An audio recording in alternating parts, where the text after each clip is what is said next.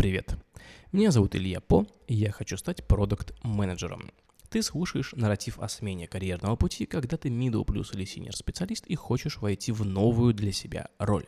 Чтобы вгрузиться в контекст, я рекомендую слушать эпизоды последовательно. Это не подкаст, который можно слушать в отрыве от медиума. Все скриншоты, ссылки я публикую на медиум, поэтому рекомендую слушать и параллельно смотреть текстовые материалы.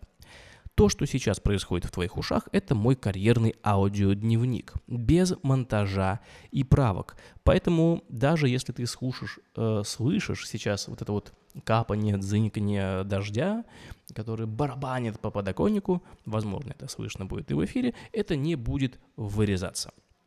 Плюс э, это дневник некая рефлексия по проделанной работе.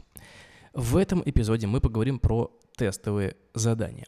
На Medium я опубликовал примеры тестовых заданий на позицию менеджера продукта в техпроекты. Это тестовые, которые мне давали в двух компаниях, я опубликовал их вместе с моими решениями. Суммарно там было 11 вопросов.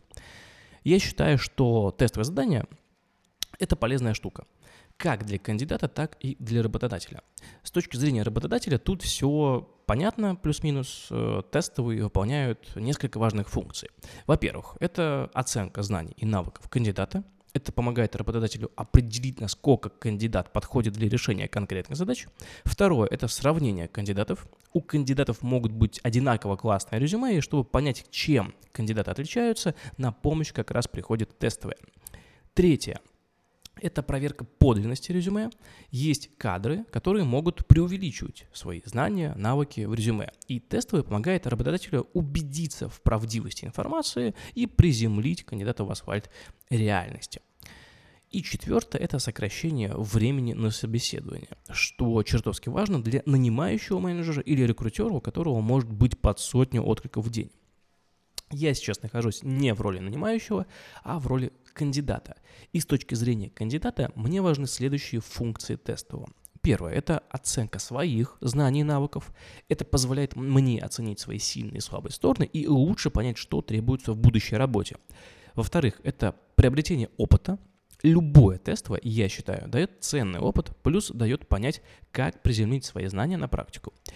И в-третьих, установление матча с работодателем и задачами. Через тестовые можно понять, насколько мне интересна конкретно область работы и те задачи, которые нужно будет делать в работе. Плюс в тестовых часто считывается вайп ребят, кто составлял эти тестовые, что тоже важно мне как кандидату.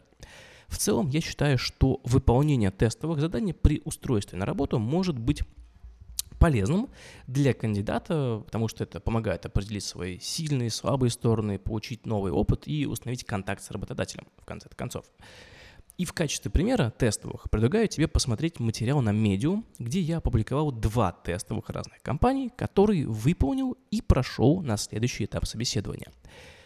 Первый сезон подкаста, слэш моего аудиодневника, будет продолжаться до тех пор, пока я не выйду на проект в техкомпанию, с которой у нас возникнет химия, или, как говорит Слава Полунин, с которой дзынькнет внутри. В следующем эпизоде я расскажу про первый офер на позицию менеджера продукта и отрефлексирую по прошлому месяцу, апрелю. До встречи в следующем эпизоде. Пока.